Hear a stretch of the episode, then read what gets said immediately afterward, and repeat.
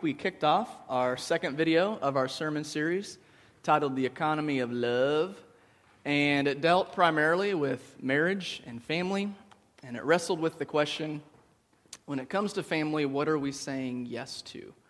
When it comes to family, what are we saying yes to? And do we view spreading God's love as one of the primary callings and purposes of our family? So we're going to watch just the, la- the final scene of the video we watched last week and while we're watching Evan and his friend kind of go through some biblical families, just try to pay attention to some patterns of sin or some themes of sin that you notice or discover in these families and how that just brought division and destruction in their lives. So let's roll that film.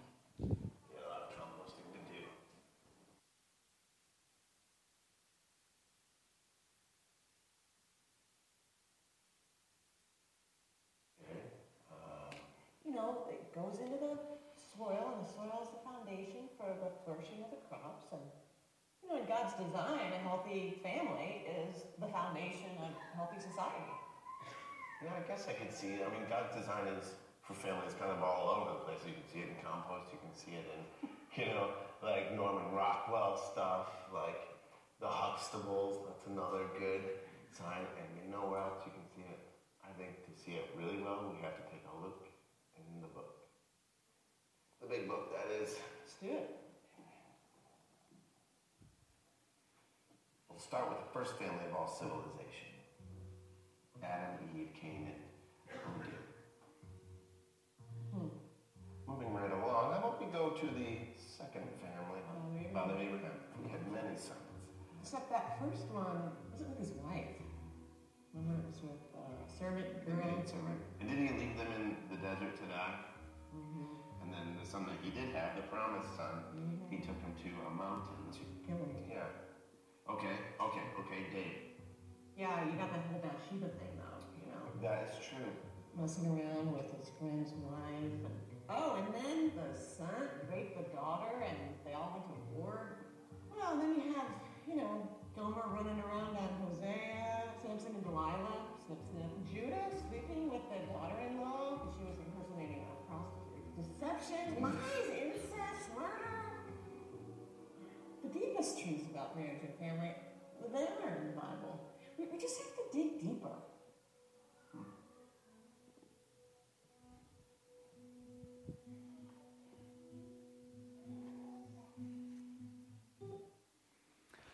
Now, in light of what we just saw in that video, it's kind of funny how we can have just misconceptions about families in Scripture. You would think it's it's, it's God's word. It's kind of the holy book that these families would be amazing examples to us, righteous and God fearing. But we, we find there are their families kind of looking like ours, just broken and messed up, and in some instances, probably even more messed up than our families.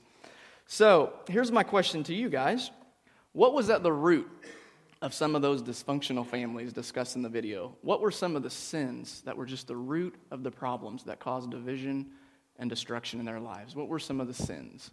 Anybody? The floor is open. Jealousy. Absolutely. Jealousy. Cain, very jealous of his brother. What else? Selfishness, yes. All of them. Greed, absolutely. Yes. What else? Lust, yeah. Adultery. Incest. Sexual abuse, yeah. Anything else?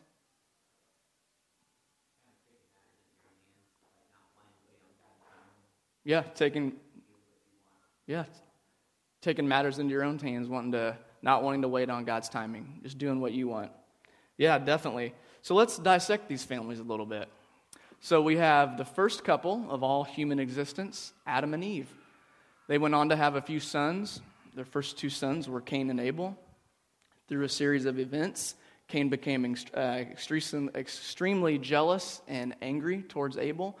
One day he took him to a field and killed him. So the first child, it's kind of crazy, the first child of all human existence killed his younger brother. And we have Father Abraham, who had many sons, and he was kind of chosen by God to be the father of the people of Israel. Um, he was kind of promised the promised land, which would you know, become the land of Israel. But his first son wasn't even with his own wife, Sarah. It was with his wife's maidservant, Hagar. And then, like the video said, he left Hagar and his son alone in the desert to basically die. the extreme weather conditions could have easily killed them. And then we have David, who was the king of Israel, and scripture tells us he was a man after God's own heart. Boy, did his family have problems. He committed adultery with his friend's wife, who was actually at war fighting on David's behalf. So he's sleeping with his friend's wife while his friend's fighting for his behalf. Then, through lies and deceit and guilt, not wanting to mess with it, he had her husband, Uriah, killed.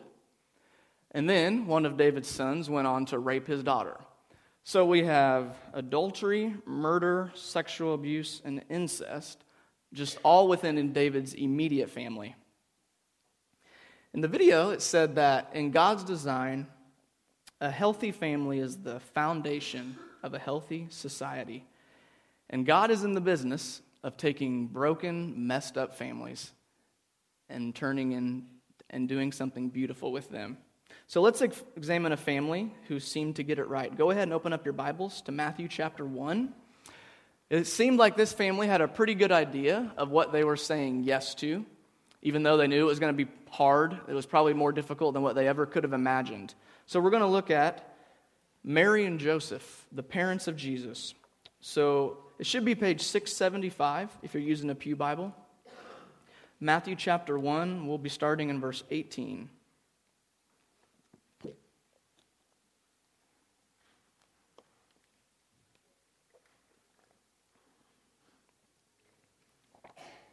Verse 18. This is how the birth of Jesus, the Messiah, came about. His mother Mary was pledged to be married to Joseph, but before they came together, she was found to be pregnant through the Holy Spirit. Because Joseph, her husband, was faithful to the law and did not want to expose her to public disgrace, he had in mind to divorce her quietly.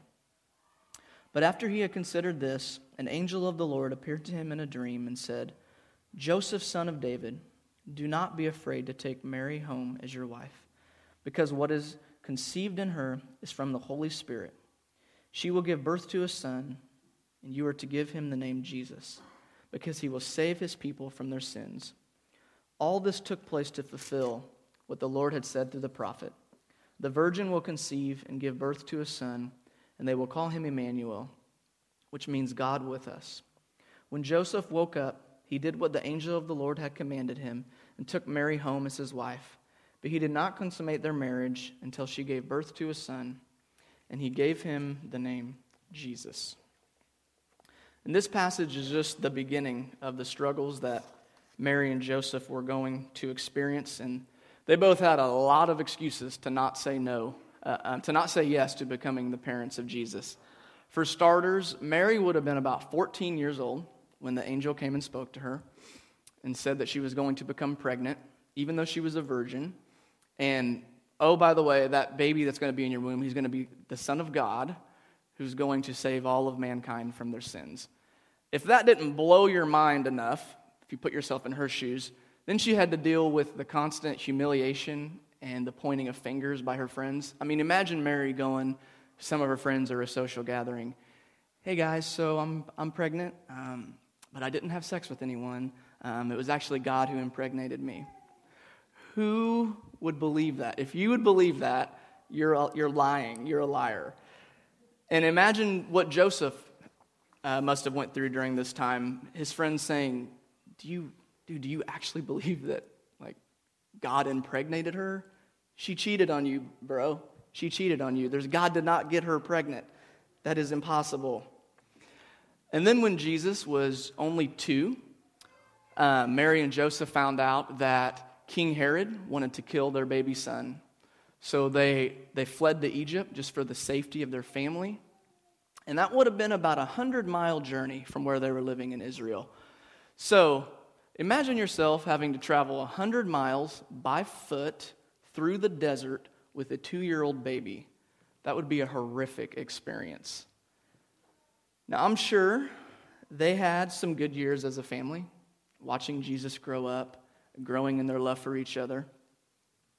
But then their son started to experience constant rejection from people around him. He was rejected and betrayed by his closest friends when he needed them the most.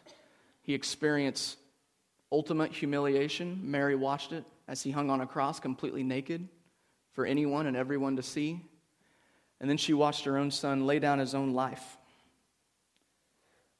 in order that he could give life to others. So, not much in the life of their family was easy.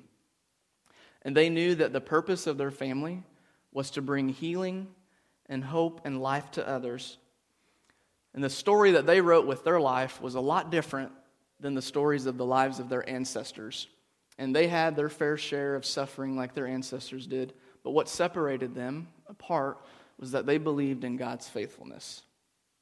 Even when it didn't make sense, even when you're 14 and you're told that you're going to become pregnant, even though you're a virgin and nothing makes sense, they've still believed in his faithfulness and followed through with what he had for them. And God's followers, as God's followers, we're his representatives in the world, and we can trust he will provide what we need to share his love with others. You can go ahead and put that next slide up, Todd.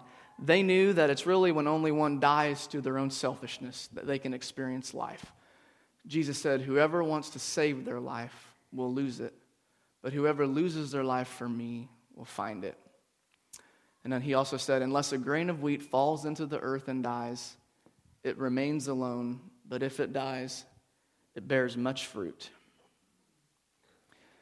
And the reality is that none of us grew up in perfect families. And if we were all honest, most of us probably grew up in somewhat dysfunctional families. And that can flesh itself out in a lot of different ways maybe a distant or detached father, a controlling mother, an alcoholic brother. Some, maybe even a lot of us, have ex- suffered from verbal abuse, emotional abuse, physical abuse, or even sexual abuse. And this brokenness extends beyond just our childhood and our teenage years, because none of us have perfect families now, regardless of what stage of life that we're in single, married, or divorced. But even though that's the reality for most of us, just the brokenness and the sin in our lives and family, we often try to hide it from other people. We try to hide our brokenness, especially those of us involved in a church community. For myself, growing up in church my whole life, I always felt this need on Sunday mornings or Wednesday at youth group to kind of pull a Houdini and make my sorrow and sadness magically disappear. I remember my, um, my freshman year of college, my best friend and I kind of had a falling out. Our lives went separate ways. Pretty much our friendship was done, and I knew it. And it was a really awkward and painful time for me. And the people in the church I was a part of, they knew the situation. They knew both of us. And, you know, kind of the, uh, the couple months after the fallout, everybody was pat me on the back. Hey, how you doing? And I just would put on this fake face. Hey, man, I'm doing great. Like, things are good. Not even acknowledging that I'm hurting. Because I was just too embarrassed to let them see my suffering and my pain. I felt guilty because the joy of the Lord is supposed to be your strength, but it didn't feel like it at all. It felt pretty horrible. And so rather than being honest with people, I just basically lied to them and told them that everything was fine. And myself, along with a lot of Christians that I know, uh, tend to avoid honestly per- just portraying our brokenness for what it is. Instead, we try to polish, sugarcoat things to make people, you know, assume that we have our lives figured out. And we've all been wounded by our friends and family in some way or another. And a problem for many people, even Christians, is that we tend to use our families as a crutch. We can throw emotional and just internal pity parties. If we had parents that mistreated us or a spouse that mistreats us, we can just kind of think, you know what, I've been beat up so much. How could God use someone like me? I've been told I'm worthless my whole life. How could God ever use me? If we grew up in a house with parents that didn't really support us, they weren't emotionally able to connect with us, they didn't believe in us, chances are we probably went through most of our lives with a victim mentality, thinking that people owe us, thinking that everyone's out to get us. And so we just let a couple of broken relationships, maybe with mom and dad, dictate the way that we see everybody and the way that we treat everybody and perceive everyone out to get us. And I'm aware that not, not everyone here today has a family of their own. Not everyone here today is married or has children, and that's totally fine. But if you're a believer, you do belong to a spiritual family, the family of God. And my experience in being a part of the family of God is that brokenness is just as rampant in the church and in church community as it is in people who aren't even saved, aren't even Christians. And if you've spent any significant time involved in a church, chances are somebody's probably hurt you. Someone said or did something to you that really cut you deeply, it pierced you deeply. Maybe they took advantage of you. And if the truth be told, you've probably hurt some people yourself. So when we think about family, whether it's immediate family, the family of God, the people that we do life with, we have no idea of knowing what kind of trouble is going to come our way. But we do know it's going to come.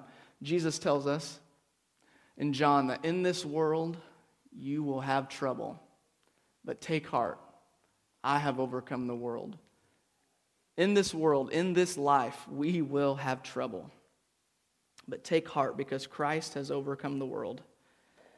Our focus needs to be more on our Redeemer than, in, than on our problems. I know that's so easy to say. Our focus needs to be more on our Redeemer than on our problems. So here's something to wrestle with.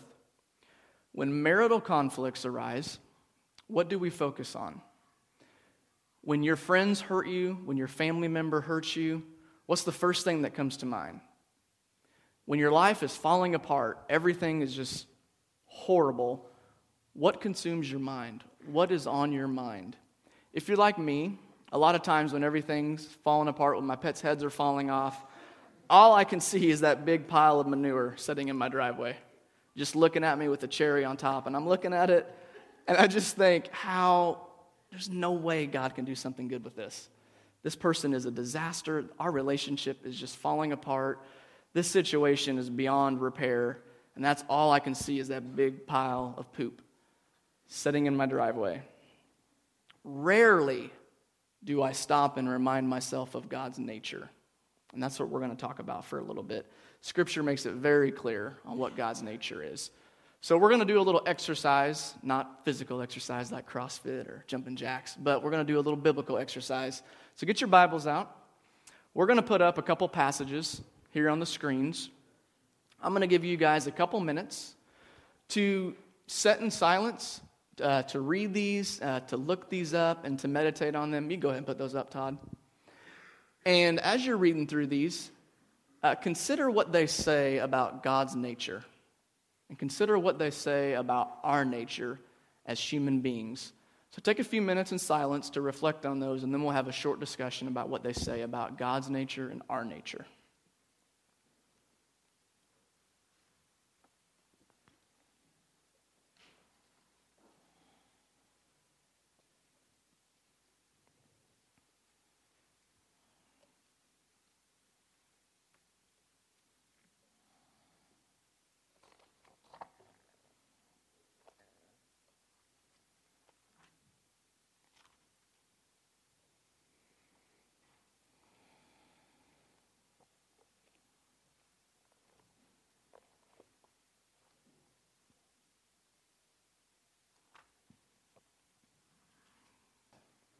After reading that, what does Scripture tell us about God's nature and about our nature?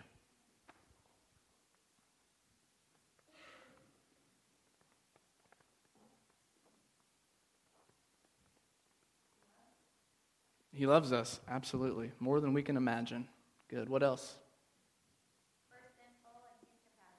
We are sinful, fallen people, and He's a compassionate God who still loves us. What else? Renee. Mm, yeah, he's done amazing things for us, so we often forget those incredible things that he's done for us. What else?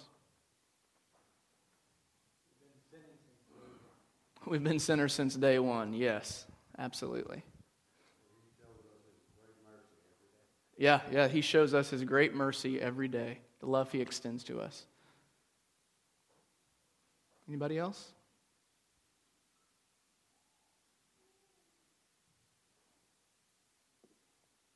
God's nature is to heal, redeem, and restore.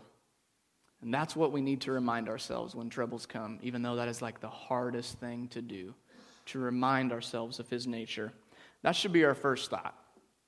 Then our next thought should be reminding ourselves of what a pain in the rear that we can be to God at times. Remind ourselves of how much we've been forgiven.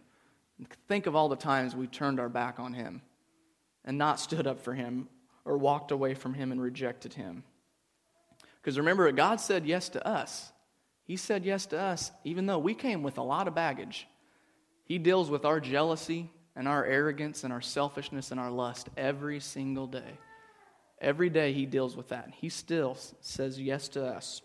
So when we put on a lens that reminds us of God's character and nature to love us and to heal and restore, and we put on another lens of reminding of how much we've been forgiven, if we start seeing the world through that perspective, way healthier, way more biblical to see things from God's perspective. And looking at our troubles from those, from those types of lenses shatters the idea that life owes us something, or that people owe us, or that we're somehow always the victim.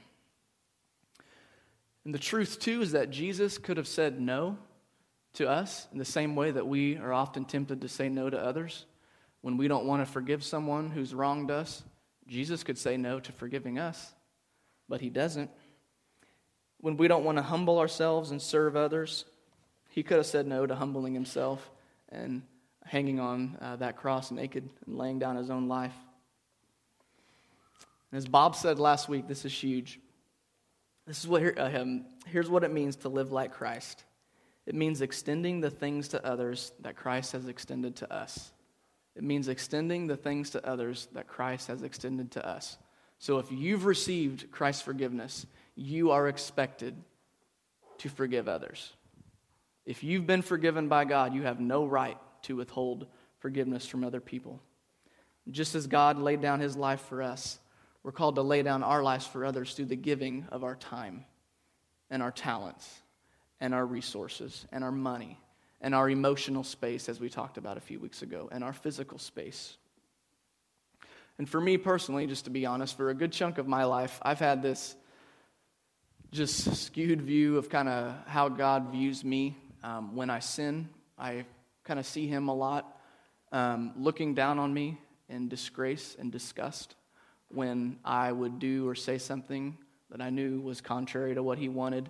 And so it was kind of this works salvation mentality where if I do good, then the floodgates of heaven will open up and my life's going to be awesome. Everything's going to fall apart. But if I sin, he, he's, some, he's turning his back on me somehow his love for me decreases and he looks at me in disgust. And so, for me personally, I have to remind myself that God's forgiveness towards me extends to everything I've ever done, everything I will do. And I have to, I don't have to beat myself up in guilt because I know that I'm one of his children in whom his joy is found. In whom his joy is found. And um, referring to Jesus, Hebrews 12 had this to say. For the joy set before him, he endured the cross, scorning its shame, and sat down at the right hand of the throne of God. Consider him who endured such opposition from sinners, so that you will not grow weary and lose heart. So the joy set before him was knowing that his children could be set free and that they could be healed. That was the joy set before him. That's why he hung naked on that cross and gave his life away for ours. And it's the same reason why we lay down our lives for others through the giving of all that we are, so that other people can experience healing and hope and be set free and experience the abundant life in Christ. And as we come to the communion table today, we have the opportunity to reflect on the way that we're currently viewing our family. It could be your immediate family, it could be kind of those people that you do life with, it could be your church family, maybe here at Wellspring. And to consider what's the joy on the other side of the struggle that you might be in right now? What's the joy on the other side of the struggle that you might be in right now? Is it to know that even though things are really painful and messy, that God's going to bring healing? It may not come, you know, on your time, but that he's going to bring healing. Are you seeing your relationships and your circumstances with a proper perspective, one that reminds yourself of God's nature to heal and to redeem, and one that reminds yourself of how much you've been forgiven, of how you were one time that prodigal son that turned your back on him. And I want to give us all a few minutes to sit in silence and reflect on what God's speaking to you and to remember the sacrifice that he made for us. And just as he laid down his life for ours, we're called to lay down all that we are for other people. So I'll pray, and then we'll have a few minutes of silence. And as you come forward and uh, dip the bread in the juice, just remember how much you've been forgiven and how much God's done for you. Let's pray together. God, we thank you so much for your word. Jesus, for your amazing love and sacrifice for us, and how you desire for families to be healthy and thrive, and how you want us to see our literal families and our church families as being your, your embodiment here on earth to give life to others by laying down our own. God, I thank you for your nature and how you are a God of healing and love and restoration, and you want to take broken things in our lives and make them beautiful. God, we give you this time. I pray you speak to our hearts, help people to be open, God, to what you um, just have to say to us. I pray that our hearts would be in tune to you and surrendered to you. In Jesus' name.